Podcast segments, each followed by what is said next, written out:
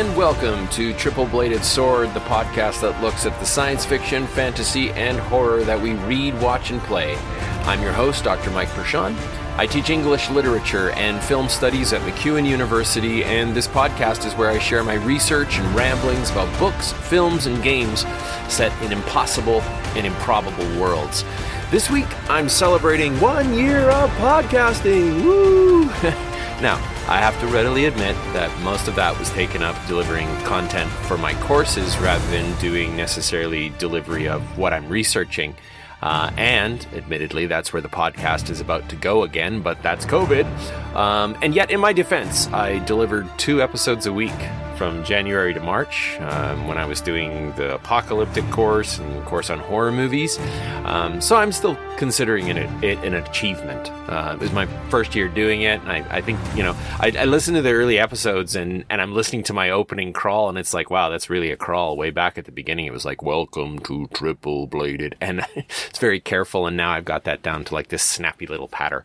Um, and it's only been 44 episodes instead of 52, but you know you got to take care of yourself, especially especially while you've got a pandemic going on. Uh, the fall season of Triple Bladed Sword is going to still be one of my courses, and it's going to be one of my courses that I think is super valuable. It's really practical, but it isn't necessarily the sort of thing that you listen to on your drive and go, well, that was really entertaining. It's my analysis and argument course. It's like the first year how to write a research paper course. And it's not going to have much of the science fiction, fantasy, and horror content as a result. I occasionally talk about Godzilla because I get my students to read articles either about Hiroshima or Godzilla, but it's not going to be like, woo, Godzilla fandom. Um, but I'm going to try to drop in what I want to relabel rabbit trails. I was thinking instead of office visits, um, I thought I would just call it rabbit trails because then I could really, you know, my, uh, my eldest or my youngest child asked me the other day if I would do if I would tell this story that I've told a, a, bunch of times when I was an itinerant speaker, uh, and I was like, "Well, it's not really research," and they were like, "Yeah, but you know, it's like when a, when you get a teacher talking about something." And they, you know, it's a it's rabbit trail, right? So I thought, oh, that would be fun. So I want to do some of those as well. Um, and at the very least, Anita's getting her cabin in the woods request in October. And then in the winter, my steampunk course is going to take front and center here at the podcast. So that'll be very much science fiction and fantasy, not so much horror, um, unless you're horrified by cogs and corsets. Um, and I'm really excited about that. I think that's going to be great. So, um, but today, I thought it would be fun to do sort of part two of what I did last year when I started the podcast. I, I did a, a podcast about the sword and the sorcerer, which literally has a triple bladed sword in it. And I talked a bit about the three blades of, you know, the reading, showing, and playing modes of engagement that uh, Linda Hutcheon talks about in her book, A Theory of Adaptation. But I thought I would be a little more freeform this time, and rather than just looking at one film, I would um, talk about that whole, you know, the whole idea of adaptation and why I'm interested in looking at narratives in these different modes rather than just, you know, saying like, you know, the, the book is always better than the movie, right? This idea that we have. And uh, I saw a cartoon online that was like labeling the anatomy of a bookworm. Uh, to read list never seems to get smaller. Check. Spending too much money on books again. Check. Wishing there was a perfume of ink and paper on uh, the new books. Check. The ideal date location is a bookstore or library. Check, etc. And then there's this one that says sees movie. The book was better. So I'm reading through this thing and I'm like, that's me. That's me. That's me. That's me. You know, Dream Home includes a library with rolling ladders. Yeah, you better. Love it. And then it says sees movie, the book was better. And I'm like, no, that's not how I feel. So, you know, that, that cartoon doesn't resonate with me. There's another cartoon that I saw where you've got this book, uh, and there's a bunch of little books sitting by, by the fireside, which I think is an odd, you know, they're all endangering their lives by sitting right next to the fire. Um, but the big book says, and then he's telling a ghost story. After they had ripped out half of her pages, they turned her into a movie. And all the little books are like, oh my God, the horror. Right? the book is always better than the movie. It's this chestnut that we've got. Um, some transcription from a Facebook discussion that I saw years ago. Uh, okay, the book is always, and I mean always, better. Um, and this was commentary on this that that earlier uh, cartoon, The Anatomy of a Bookworm. Okay, the book is always, and I mean always, better. And come on, a library with rolling ladders in your house. Um, I thought the movie version of One Flew Over the Cuckoo's Nest, someone replies, was better than the book. But that is the exception that proves the rule. What the hell does that even mean? Um, why is that the exception that proves the rule? Because One Flew Over the Cuckoo's Nest is the greatest movie ever made. It is admittedly one of the greatest movies ever made. But I've never read the book, so I couldn't say. But the exception that proves the rule? Come on, you got to say more than that. Um, but on the whole, somebody says, yes, you're probably right. But on the whole, the book is always better. And my imagination regarding the people is way better than the people they cast in the roles in movies. Always? Always? Really? Wow. You know, it, there's just this tacit assumption as they come in that, that, that regardless of whether or not they enjoy it, the book is always better than the movie.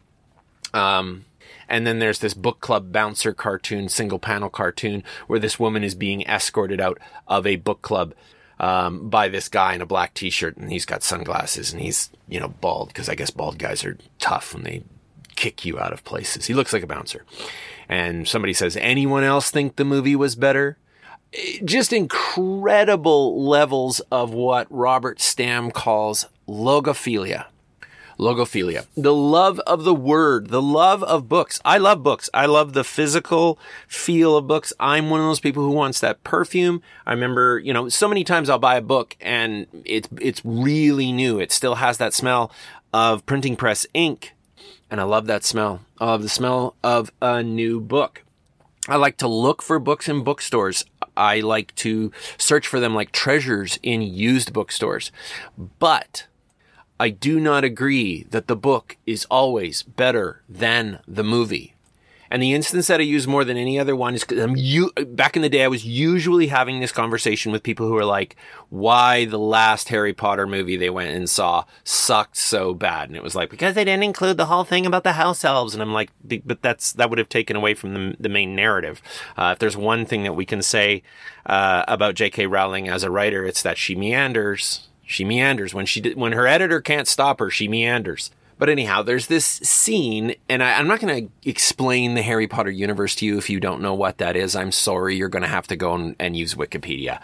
Uh, I just don't feel like that's something that I need to summarize for you. But I will summarize a little bit of the action from uh, one of the books called Harry Potter and the Order of the Phoenix, which is the fifth book in the Harry Potter series. Now, I'm specifically looking at the film instance of this um, simply because the second part comes in uh, the film version of one of the later movies, Harry Potter and the Deathly Hallows Part 1. But there's this just odious woman who eh, she's a teacher initially, and then she becomes the headmaster of Harry's school and she, her name is Dolores Umbridge. And, um, I mean, as as played by Imelda Staunton, I think uh, goes is is neck and neck for the most evil villain in the history of of of, of fiction. Um, you know, this woman this woman can go toe to toe with Sauron, or in in the Harry Potter universe, Voldemort.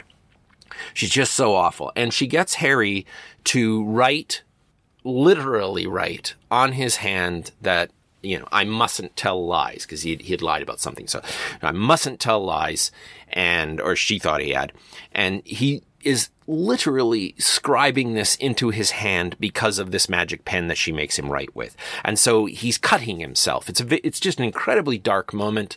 Um, in you know in children's fiction uh, with with this you know just this whole sense of like what that would do to a child's self-worth and whatnot uh, it's just monstrous. And when when i remember watching it in the theaters and thinking this is just terrible when i remember reading it in the book too but it didn't have the same impact on me that sort of immediacy that that cinema can have on us. And i want to make it abundantly clear that i am in no way arguing that film is better than books okay? As a as a medium. I'm not arguing that. But I'm just explaining why I don't buy the book is always better than the movie Chestnut. Um, so later on, So he has to, you know, he cut, he's cut, he's cut this into his hand. He's literally scarred himself with these words. And then, you know, a few books, a few movies later, Harry Potter, Harry Potter and the Deathly Hallows, there's this scene where Harry is disguised and he's snuck into this place where Dolores Umbridge is, uh, um, judging, judging people for breaking the law. And she's clearly skewing or doctoring the evidence to ensure an outcome that she wants. The the, the government that she now works for um, is completely totalitarian. It's fascist. It's you know it has this kind of power. And Harry uh, in this scene. Um, you know, he gets this opportunity to respond to the question, what on earth are you doing, Albert? Because Dolores thinks that he's this other agent of the same organization that she works for. And Harry gets to reply, you're lying, Dolores, and one mustn't tell lies. And then he zaps her. And I remember being in the theater and wanting to stand up and applaud. I was so overjoyed. And I thought, you know, I don't remember that from the book, but admittedly, I had read uh, The Deathly Hallows so fast, trying to figure out like who lived, who died, what happened, um, that I, I might have forgotten about it. Like I just might have skimmed over it. So when I got home, I went and I checked the book. And I opened up to that page and it's not in there. So one of my favorite moments from the Harry Potter series simply isn't in the books. And I think that that's indicative of not that idea that, you know, that, that, that commenter said that the, this is the exception that proves the rule, but rather this is simply the, this, to me, these are the exceptions. Stuff like this. These are the exceptions that prove that that rule is bullshit. That's what this proves is that it, you can have a moment in film that's just as good as what you got in the book. And there are arguably many things that film can do that books can't and likewise things that books can do that films can't. but there are lots of books that have been made into films and we don't really even think of the books anymore. Like, sure, Peter Benchley's Jaws is probably still occasionally sold, but most people think of the Steven Spielberg film. Nobody even knows that Die Hard, the first Die Hard movie, even had a book to be based on. Planet of the Apes. Have you read the book? Probably not. Did you know it exists? Yeah, it's French. It doesn't get a lot of, you know, there, there wasn't like a million translations of it. And why is that? Potentially because the book just wasn't that good. And the film was effectively able to elevate the content. There are a number of people who think that that's precisely what happened with Peter Benchley's Jaws. That that that the that the content was elevated by the film. Um, William Blatty's book, The Exorcist, amazing book turned into an amazing film. So not better than, just as good as. And I would say that that's probably the same with Philip K. Dick's Do Androids Dream of Electric Sheep being turned into the amazing film Blade Runner. There are some people who would argue that Blade Runner is better. I would argue that they're they're they're so distinct as narrative works that they are each on their own really fabulous, just fabulous. And I would love for the book is better than a book is always better than the movie people because I know there's a bunch of you who love Anne of Green Gables. You love the TV show I'm talking about the 1985 one made in Canada with Megan Follows as the title character. You absolutely love it.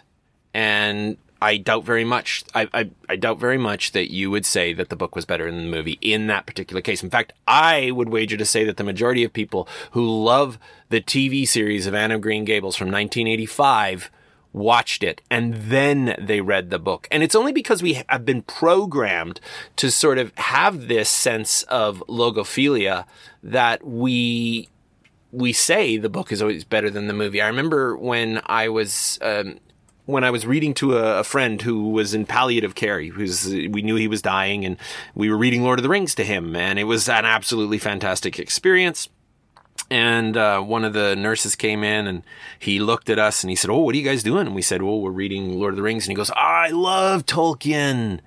And then he stopped and he said, "No, admittedly, I've only ever seen the movies." And you could just you could just hear in his voice that there was a sense of shame that he hadn't read the books. And and we were like, "It's cool, man. We love the movies too." In fact, I think that in some cases, and I know there are Tolkien purists who would burn me at the stake, I think that there are things that the films did that were an improvement on the books. Or that I can simply say that there are these two, there are these two versions. There's Tolkien's Lord of the Rings and there's Jackson's Lord of the Rings. And I know again that there are Tolkien purists that say there is only Tolkien's Lord of the Rings and there is no other Lord of the Rings. Bullshit. That that's just not true. We know that now. There's Ralph Bakshi's Lord of the Rings. There's Peter Jackson's Lord of the Rings. Uh, there was BBC Radio's amazing audio dramatization with Ian Holm, the guy who played Bilbo in the the first Peter Jackson films. Um, he was Frodo in that audio version. And, uh, you know, so he got to be in Middle Earth twice. Uh, but it's, it was fabulous. For the longest time, it was like, it was the bar for excellence for a Lord of the Rings adaptation. And I saw in the 1980s, I got to see a giant puppet stage production. The puppets were massive. Like the hobbits were about five feet tall. And so everything else was like on big stilts and sticks and stuff. And it was phenomenal. Absolutely incredible. Absolutely loved it. But they condensed all three books into about 90 minutes. So, I mean, you want to talk about adaptation. Wee-hoo-wah. It was done by a, uh, a French company called Theatre Sans Fil. And it was phenomenal. I wish somebody, you know, I wish somebody could have filmed that and made a DVD out of it. We didn't have DVDs back then, so I don't even know why I'm saying that. But my point is, is that we have lots of instances where we have really great adaptations of works, and yet people are still programmed to say the book is always better than the movie. I just don't think that's true. Linda Hutcheon in On the Art of Adaptation says, so often film's relation to literature has been characterized as a tampering, a deformation, a desecration, an infidelity. Like we use that word, right? Is this film fidel, if, you know, does it have fidelity with its original text? Um, a betrayal, a perversion, right? You ruined my childhood. And it doesn't even have to be a book is better than the movie. We're also very big on like the original is always better than whatever comes later. But this is nothing new. As Hutchins states, the desire to transfer a story from one medium or one genre to another. I love this is great. The idea, not just that we transfer stories from one medium to another, but that potentially we may transfer a story to another genre right? Like when you take the story of Superman, which is a standard superhero story, and you make the movie Brightburn. Um, that's a horror movie. So you've transferred the story of Superman over to the genre, from the genre of straight up heroic superhero tale to a horror narrative. Um, and this desire to transfer stories from one medium to another or one genre to another, is neither new nor rare, says Hutcheon in Western culture, nor any culture for that matter. It is, in fact, so common that we might suspect that it is somehow the inclination of the human imagination. Let me say that again. It is, in fact, so common that we might suspect that it is somehow the inclination of the human imagination. And despite the dismissive tone of some critics, I wouldn't even use the word critics, I just use anybody who needs to look down their nose at somebody else because they didn't read their narrative. And, and there is a sort of, there is some ableism going on there. Um, because maybe, you know, somebody didn't have the opportunity that you did when they were a kid to get super literate. And so books for them are just Everest. And so they take their narratives in, uh, in, in through the optic nerve uh, in just a different way, right? Um, and despite the dismissive tone of some critics, not necessarily a secondary or derivative act. And my examples for this are all taken from Homer's The Odyssey. So there's the classic, there's the original, Homer's The Odyssey. Now, I, what kills me about people saying, oh, the book is always better than the movie is that I don't know that many people who read ancient epic poetry. So like if I take somebody to see a film version of the Odyssey and I say, you know, oh, the book is always better than the movie and they were agreeing at that point, I'd be like, did you even read the Odyssey? When did you ever read the Odyssey? You know, unless somebody forced you to do it in university and even then you probably only read an excerpt. So, you know, and really epic poetry, is that how, is that, is that your favorite like mode? Of getting narrative now. Like you just totally dig Homer's style. You dig his, you know, diction. You dig his meter and his, you know, rhyme. What? No. Um, never mind. Some of the best versions of Homer's Odyssey are completely infidelitous to, to Homer. Uh, oh, brother, where art thou?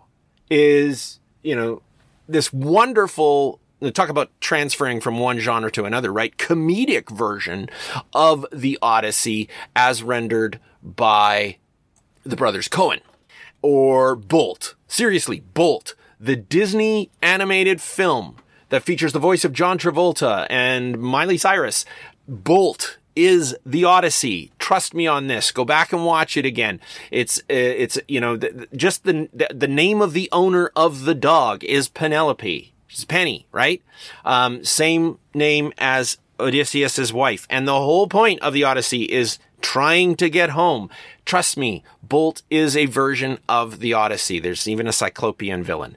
Um, the movie Cold Mountain with Jude Law and Nicole Kidman and Renee Zellweger, which won, you know, uh, all sorts of accolades for being an excellent film in its own right, set during the time of the Civil War. But I mean, you just look at the, the paratext for that, the poster, find your way home. And it's not just that every story about homecoming is the Odyssey. No, no, no, no, no, no. Trust me on this. Again, Cold Mountain is 100% an adaptation of the Odyssey. But it's been transferred not only between mediums, but it's been transferred between genres in that particular case.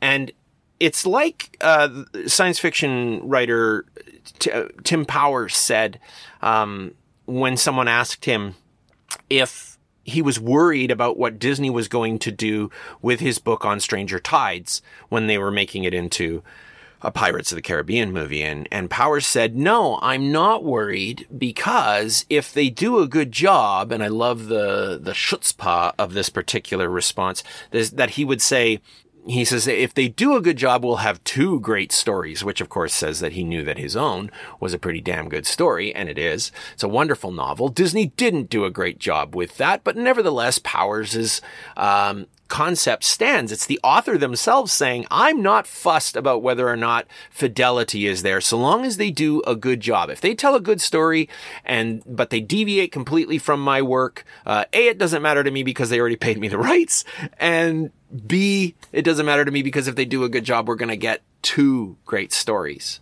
right? Um, Hutchins says, and she here she's quoting Robert Stam, who I've been talking about earlier. The hierarchy that claims that the book is always better than the movie is based in a mix of what Robert Stam calls iconophobia, a suspicion of the visual, and logophilia, a love of the word. And we we can love books intensely and still this is the thing we can also love the films and we can love them as separate things. I bring this up because uh, there are a couple of adaptations that are coming out this fall and i'm seeing my friends scrambling to get ready for it to get ready for it. And you know what? If this makes you happy just keep doing it. But I guess I, the thing is, is I, I, don't feel like you have to. Don't feel like you have to do what? Read the book before you watch the movie. When Game of Thrones came out, I deliberately did not read the book. I hadn't read it at that point, and I still haven't read it. I wanted to enjoy the TV series completely like I was, you know, regular guy who isn't going to read the books, uh, and just enjoy it for that. Just enjoy it as this television adaptation. And I did enjoy it for that. I had a friend who was like a big Game of Thrones fan. He was always like, you gotta read the books, you gotta read the books. And I'm like, but you're always angry about what they're not doing. I don't want to be angry like you. I just want to enjoy this, right? Uh, I think about, uh, the, you know, Foundation is coming out this fall, uh, an adaptation of Isaac Asimov's Foundation, which my God, if they, if they follow what Asimov did in the first chapters of that book. It is going to be so incredibly timely in terms of, you know, a narrative that I think, uh, the world needs to hear. Um, Dune, Frank Herbert's Dune. We're getting a, what looks to be an absolutely tremendous and critical praise for uh, the advanced critical praise for this version of Dune is considerable. So I'm I'm really excited about that. Uh, and in in both of those cases, by the way, I'm reading those books in advance. But uh, on the one, it's because I, I read Dune a bunch of times. It's not like I need to review it before I go see the movie. It's just I love the book and I want to have that narrative in my head. I like Frank Herbert's Dune. And with Isaac Asimov's Foundation, it was born out m- more of a nostalgia. My, my Oma, my grandmother, uh, gave me the trilogy of Foundation when I was quite young, and I tried to read it when I was in grade five, and it just went whew, right over my head, and I never got back around to it. And so, you know, this is a this is a book that I should have read already as a scholar of science fiction, uh, and technically I did, but I, I couldn't remember anything about it, and so I'm like, I want to get into it. And so I'm I'm reading it out of those reasons. I'm not like I I need to read it so that I can do the checklist when I go to see the movie, but uh, a lot of the time I think that's the reason that, that people do that or they just feel like they feel like they have to do this like in advance or they they can't go see the movie. Like you you're not cleared to go see the movie until you've read the book. And I, I just think that's ridiculous especially in instances where you didn't even know a book existed right? Like how many people when they went to see Hidden Figures read the book before they went to see the movie or even afterwards? Why? Because it was nonfiction, because it was real, because it was history. Uh, that movie took all sorts of liberties with history. Um, and it's interesting to me that, that quite often movies made about history are better than the truth.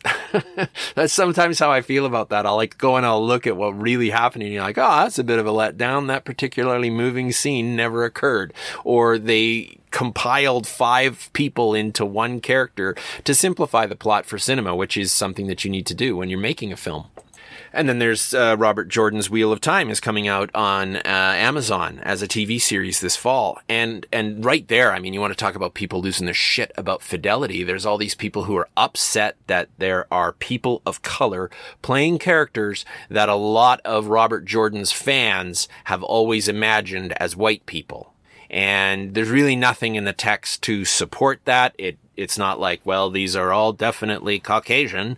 Uh, the only thing that might lead you to believe that would have been Darrell K. Sweet's art on the original um, books uh, of the the Wheel of Time series, uh, all of which, by the way, are terrible adaptations. You want to talk about adaptations that are not fidelitous to the content inside? Uh, Darrell K. Sweet's uh, illustrations for the covers of Robert Jordan's Wheel of Time are a great example. There's, there's, websites devoted to like what who which character is this even or are these supposed to be the villains because they don't look anything like it. But another example of this that I like to to share with people is is True Grit. Uh, Charles Portis's fabulous book True Grit, which was originally turned into a movie with John Wayne in 1969. And then again, the Coen brothers bringing us another adaptation, uh, right? But in this case, unlike Oh Brother Where Art Thou, which is a genre shift, uh, the Coen brothers' True Grit is actually more fidelitous to the book. And yet my mother was like, you know, the only version of True Grit that's worth seeing is the John Wayne one. And then she went and saw it. She went and saw it uh, the new one with uh, uh, with Jeff Bridges and Matt Damon and Josh Brolin, um, and a very young Hailee Steinfeld, and she was blown away. She said it was absolutely fantastic, and I was working with westerns as some of my research, and I read Portis's True Grit. And what I was particularly impressed by, and it's something that um, the John Wayne version never really pulls off, is how they were able to suffuse the film with the religion of the narrator. Because Mattie Ross, as narrator throughout Portis's novel, quotes scripture, references things that are related to this really deep and abiding faith, and there isn't room to have those sorts of asides in the in the dialogue of True Grit, but the film's soundtrack utilizes a famous hymn as his sort of lead motif or leitmotif throughout uh, the film. And so you have that music in the background. And if you're aware of what the, the lyrics are, then you're aware of, of that. And that's just, that's just good adaptation. But there's this idea in, in what my mom was saying that the, you know, whatever comes first is the best. And so you get that a lot, right? Well, that's not like the original or that's not, you know, what they did originally. They're changing it. They're, they're, you know, they're changing the character. Um, and Hutchins says to be second is not to be secondary or inferior. Likewise, to be first is not to be originary or authoritative. Like stories are always derivative. They're always derivative of other stories. And one of the best examples of this idea of, you know, to be second is not to be secondary or inferior, uh, is The Wizard of Oz. L. Frank Baum's The Wonderful Wizard of Oz, as a children's book, is incredible if you can find a version that features W. W. Denslow's art, which is a masterful merging of text and image. Uh, in many ways, I think anticipating where comics were going to go in the 20th century.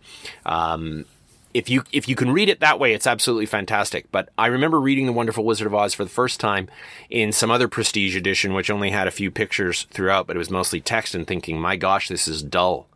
Uh, Baum wasn't a great writer, or at least he's not considered a critically great writer, um, but he was a great storyteller, and paired with a great artist, could make a great children's book. But what I think is interesting is that the, the, you know, again, the people who would say the book is always better than the movie. Do you think that's true with The Wizard of Oz? Yes. Did you ever read The Wizard of Oz? No. Well, then how can you say that?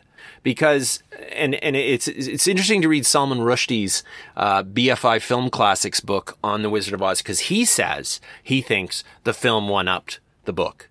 He thinks that the MGM film with Judy Garland uh, and the wonderful musical tunes uh, one up the book. And, and, and it's also interesting, even just to note that the trajectory from book to film uh, involved Baum. Baum, you know, wanted it to be a staged uh, performance, and and the the versions that were done on stage sometimes had songs that had nothing to do with the narrative. And so by the time you got to the MGM film, people had seen live stage versions of this many times and they had a love for the scarecrow that had nothing to do with its representation in Baum's original book.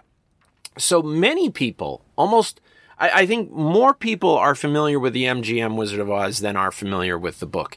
And Hutcheon says this about that. We may actually read or see that so-called original after we have experienced the adaptation, thereby challenging the authority of any notion of priority. And I think about my son's experience growing up with all the different Lego video games and that those often predated his exposure to the narratives that they were based on. So like him playing Lego Lord of the Rings was definitely before he saw Lord of the Rings. Him playing Star Wars Lego was before he would sit down to watch you know, the entire Star Wars movie. He'd watch bits and pieces, but it just couldn't hold his attention. Um, and so he he would have an experience of Star Wars that began with the Lego video games. But again, I think that this is true in in this filmic you know, sort of you watch the film and then you go read the book. Uh, lots of people went to read Lord of the Rings, and you get all these jokes now about like, well, it's it's it's an interesting book, but it's mostly walking, right? You know, you various jokes that have been made about this. Uh, the film is definitely faster paced and um, has certain emotional resonances that the book doesn't. Uh, in terms of character arcs, like Aragorn in The Lord of the Rings, the the character who you know is destined to be king, in Tolkien's book walks in and he's I'm the king. You just get king vibes off of him from the get go. Whereas in the movie, there's this hesitancy to be the king. And it makes for a very interesting character arc. That again is not me saying that I think that one is better than the other. They just tell different stories. Or I should say they tell different narratives in that sense of narratology where the story is simply the events that occur and the narrative is the way that that's conveyed to us. I think about this again with the Wonderful Wizard of Oz. Uh, when we think about, uh, you know, the, the, the Broadway musical The Wiz, which was recently turned into The Wiz Live on television, a televised version, and that was fascinating because, in I think for many people, The Wiz did something that changed the narrative of the Wonderful Wizard of Oz and made it accessible to them. Uh, I've I've read a number of of um, accounts where you know people uh, African Americans, black people, seeing The Wiz or just listening to the soundtrack or seeing the movie that was based on the Broadway musical with Michael Jackson and Richard Pryor and Diana Ross would say, I could finally see myself in Oz. And so an all black cast for The Wiz, which is, you know, it, it, moves away from a perfect retelling of The Wonderful Wizard of Oz, um, is, is what Hutcheon talks about when she says that there are many and varied motives behind adaptation and few involve faithfulness. Right? Like if you want to be perfectly faithful to a work, it begs the question why you needed to make it at all, which is what some people have leveled at Zack Snyder for his uh, frame for frame recreation, cinematic recreation of the panels from the comic book of uh, Alan Moore's The Watchmen. Um, what's interesting about The Wiz, though, again, is that even though it does digress from what we think of as the narrative of The Wizard of Oz via the MGM film, it is true to the book in ways that the MGM film is not. Um, but the reason that the Wiz does what it does has nothing to do with wanting to be fidelitous to Baum we know that Dorothy is uh, white from the, the images that Denslow created for the book. Uh, the Wiz was not interested in that sort of fidelity. They had varied motives behind their adaptation. They were not interested in faithfulness. They were interested in creating a version of the Wizard of Oz that black people could see themselves in. And for me personally, I like the Wiz live. It's my favorite version. I've seen a ton of, of, versions or read a ton of versions of Wizard of Oz. Wizard of Oz is one of my favorite areas of study for adaptation because there are so many different versions. But I love the music for the Wiz live. I just absolutely love it, and I love the performances. Uh, I think it's a wonderful, wonderful adaptation. Um, for my money, it's one of the best for the Wizard of Oz, or Wicked for that matter. Which is also, you know, people are like, "Oh, I just love Wicked." Did you read the book? Some people love the book. I'm not a fan of the book. I'm not a big fan of Gregory Maguire's uh, approach to um, retelling stories. It's just a little too gritty for me, I guess. Uh, but I don't think it's bad. I, I think he's good at what he does. I just don't enjoy it. And I love the Broadway musical of Wicked, which again is not fidelitous to its source material. And So here we have like several removes from the original story. Like, how do we decide what the original is in that particular case? Is it Gregory Maguire's novel or do we have to go all the way back to Baum? And, you know, Maguire's building his version of Oz out of this amalgam, not only of Baum's works, but also of our impression of the MGM movie. One more instance, by the way, of this idea that there are many and varied motives behind adaptation and few involve faithfulness. I think back to uh, Gore Verbinski's version of The Lone Ranger, uh, which was released to great controversy and critical panning. Um, largely over the casting of Johnny Depp as Tonto because Johnny Depp is not uh, an indigenous actor. And I mean, there was an argument apparently made for he had some, uh, you know, uh, ancestry, uh, indigenous ancestry at some point. But there were a lot of people who said, no, this, this character should have been played by an indigenous actor. And I think that if, if the only thing that Gore Verbinski was interested in was just saying Tonto is a Native American, then they would have been right but that's not what Verbinski's Lone Ranger is trying to do. Um, right at the beginning of the film, we see Johnny Depp as a very old Tonto standing on a stage with this label underneath him, and it says the Noble Savage. And the Noble Savage is this concept. It's a map, not the territory of what real indigenous people were like. It was this um, vision of indigenous peoples through the lens of a number of artists and storytellers who crafted an idea of what indigenous people were like that wasn't necessarily true to their lived experiences. And Tonto is is born out of that entire tradition. Tonto is a, uh, an Indian of the Wild West as mediated by cinema. And I think Verbinski is interested in this film in critiquing that, criticizing it. Depp's Tonto is the most over the top caricature of indigenous life. You know, he's, he's mystical. He wears war paint. He says cryptic things, but in the end, he speaks broken English. Whereas all of the actors in the film who are actually indigenous people speak actual indigenous languages. Tonto hardly ever does. And there were a lot of people who were just like, I can't believe how, you know, uh, tone deaf uh, the the filmmakers are being in this particular case. I don't think they were. I don't think they were. I think they were saying, you know what, the entire tradition of the character of Tonto is flawed, and we are highlighting that. We are highlighting, and, the the the genuinely indigenous people in Verbinski's uh, Lone Ranger say uh, that you know Tonto is not a real Indian, that there's something wrong with him, and I think the entire film is saying Tonto is not a real Indian. The the entire character, all the way back to you know the the, the beginning of the Lone Ranger, and there right there is a really good reason to not be Fidelitous to your source material. When tonto uh, apparently means idiot in Spanish, um, I don't know if that's true or not.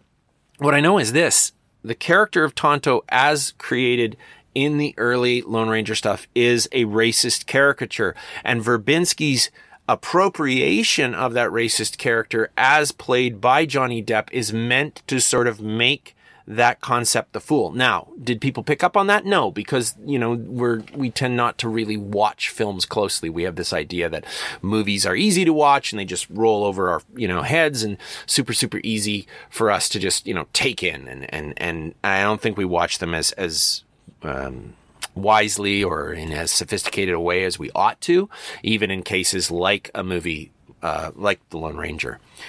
Um, finally, uh, Hutcheon says, and this is not the last thing that she says, it's just the last thing I'm going to quote her on, is that whether it be in the form of a video game or a musical, an adaptation is likely to be greeted as minor and subsidiary and certainly never as good as the quote original. And nowhere, I think, can this be seen more clearly than in the incredibly vexed um, journey of uh, making more Star Wars movies. Uh, some of the star, some of the, the, the films that have been made since the original Star Wars films are admittedly not very good when you just talk about them as as works of film. But there are others that have been very good, or at the very least, not as terrible as rabid Star Wars fans would make them out to be. And I actually think that there was no hope of overcoming the legendary status of A New Hope, which was originally just called Star Wars, in the minds of fans. And it's really, you know, like trying to come back and make more of these movies with a fandom that lives inside the canonical worlds of Star Wars is doomed ultimately because they have this sense of the original that borders on religious fanaticism in the same way that, you know, I, I remember growing up with evangelical Christians who every time they made a Jesus movie, you know, were less fussed about the sense that, like, it was like, why aren't you excited about the fact that they made another Jesus movie? Uh, and they'd be like, well, because they got such and such wrong. And I'm like, yeah, but they're always casting white people as Jesus. So what's the, what's, what's the buzz anyway? Tell me what's happening. Um, I mean, Max von Sydow played Jesus. I think it's cool that Max von Sydow played Jesus, by the way, because Max von Sydow also played the devil. I mean, you really got to work hard to get like Jesus the devil and to be the priest in The Exorcist. I mean, that guy's everywhere.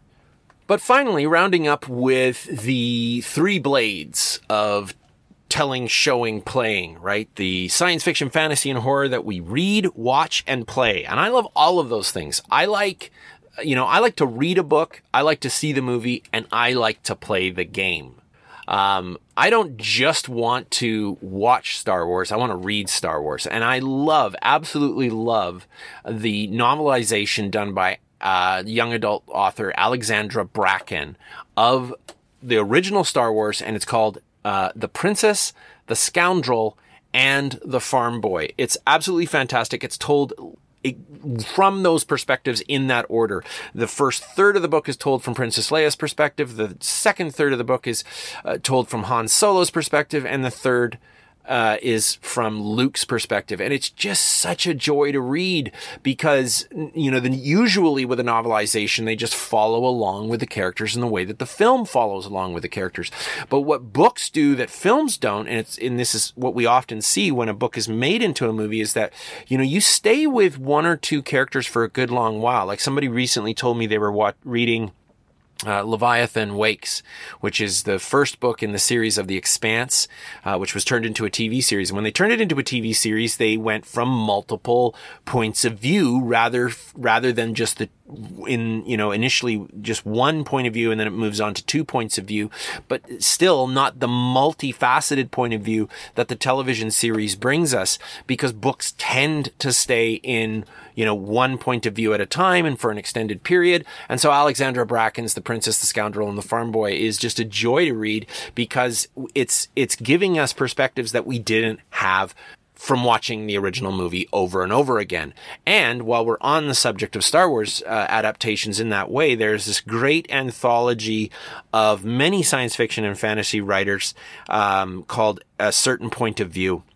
And it retells um, parts of, I guess, the larger narrative that we'd say would be coloring outside the lines of the original film, uh, going wildly beyond where Alexandra Bracken does, so that we even get the perspective of some of the Jawas or the, the creature that's in the trash compactor, the Dianoga. I kid you not. There's an entire short story from the perspective of the Dianoga. It is such a fun book. Uh, the first, um, there's, there's, there's an entire, um, short story done from the perspective of the, of the idiot who screwed up in not you know, noticing that there were droids inside the escape pod and he has to go to somebody to see if they can cover it up in bureaucratic paperwork. But I also love to play in the world of Star Wars. I've played the Fantasy Flight uh, role playing game, which is a ton of fun. And what I find interesting about that is that people are most happy when they get to play characters that are either very, very similar to or right on the nose of the original characters. Um, Fantasy Flight games, uh, their starter set for the scum and villainy sort of uh, aspect of the Star Wars universe involves pre-generated characters that you can play as that are straight up Han Solo and Chewbacca. But they've also included a pre-gen character named Sasha, who, when you look at the art for it, looks like a very early Ralph McQuarrie. Ralph McQuarrie was the production artist for Star Wars. Looks like very early production art of when Luke was a girl. And by the way, I hope that y'all heard me loud and clear on that one because anyone who's had a problem with Rey in the last movies uh, needs to know that it was it was a completely arbitrary decision to make Luke a male at some point. But in very early drafts, Lucas was looking at making Luke a female. Uh, so this whole originary kind of like the this is the way things have to be is just is crap. And I also love Star Wars Battlefront. I love to play Battlefront. Why? Because I've been waiting my whole life to shoot down a Tie fighter with a rifle.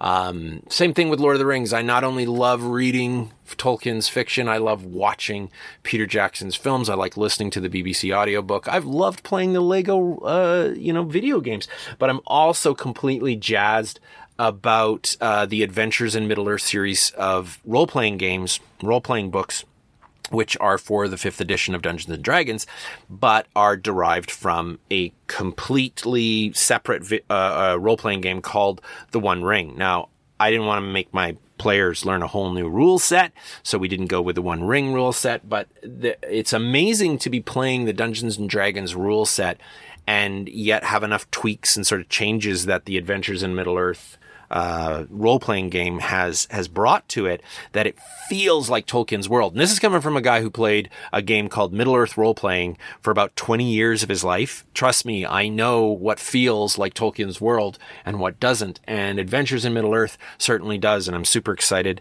that uh, Fria Ligan, Free League out of Sweden, has picked up the uh, intellectual property on that, the licensing for role playing games based on Tolkien's world, uh, because I love to play there. I like to tell my own stories. And I think this is the thing ultimately that I find really strange is that people are perfectly okay with gaming a story and it deviating wildly. But the moment that somebody makes a movie of it, it's as though it's been scribed in stone tablets and brought down off of a mountain from the gods. And that just simply isn't the case. I recently got a role playing game based upon the Anglo Saxon epic poem Beowulf. And there's this incredible foreword by Maria Dahvana Headley, who translated a version of Beowulf. So, and she says this Stories offer justification for intense acts, as well as opportunities for unexpected empathy, analysis of wrongdoing, and brainstorming of better ways to build societies. The Beowulf story is no different. Experiencing a story like this one through role playing game is an invitation to imagine and elaborate upon the world of the poem from the inside. And anyone who knows anything about the Beowulf poem will know that there are people who are like, this is monstrously, uh, it's macho, it's racist, or it's at the very least, it's xenophobic. Um, there's all sorts of problems with the Beowulf poem and Headley would know about that conversation. And she's saying, this is an invitation to imagine and elaborate upon the world of the poem of Beowulf from the inside. To play this game is to link hands with a long chain of poets, performers, and translators. God, I love that. Like, here's an academic saying, you play this game, you're one of the people who's doing what the original poet of Beowulf likely did, which was perform a narrative in front of other people. To play this game is to link hands with a long chain of poets, performers, and translators, as well as with the heroes and monsters of their imaginations, all of them equipped with stories of their own, just under the surface of simple categories. It's up to you to imagine the complications, to engage with the potential for pain as well as for courage, and to ultimately build upon all of this to craft your own path from an ancient text to a modern understanding. As always, if you've enjoyed the show, please subscribe, leave a comment, share it with a friend. I'm on Instagram at Triple Bladed Sword. You can follow my Facebook page, Triple Bladed Sword, teaching fantasy, science fiction, and horror. And finally, if you have something you'd like me to talk about in a future episode, please leave a suggestion or a question in the comments, and I'll do my best to get to it. Thanks for tuning in today. Thank you for tuning in for the past year. You guys, you know, when I go and I see the numbers, I know people are listening. That's very exciting for me, and it you know it, it lights the fires that uh, get me you know excited to sit down here and to record something for you uh, to have this conversation ongoing through podcast here at triple bladed sword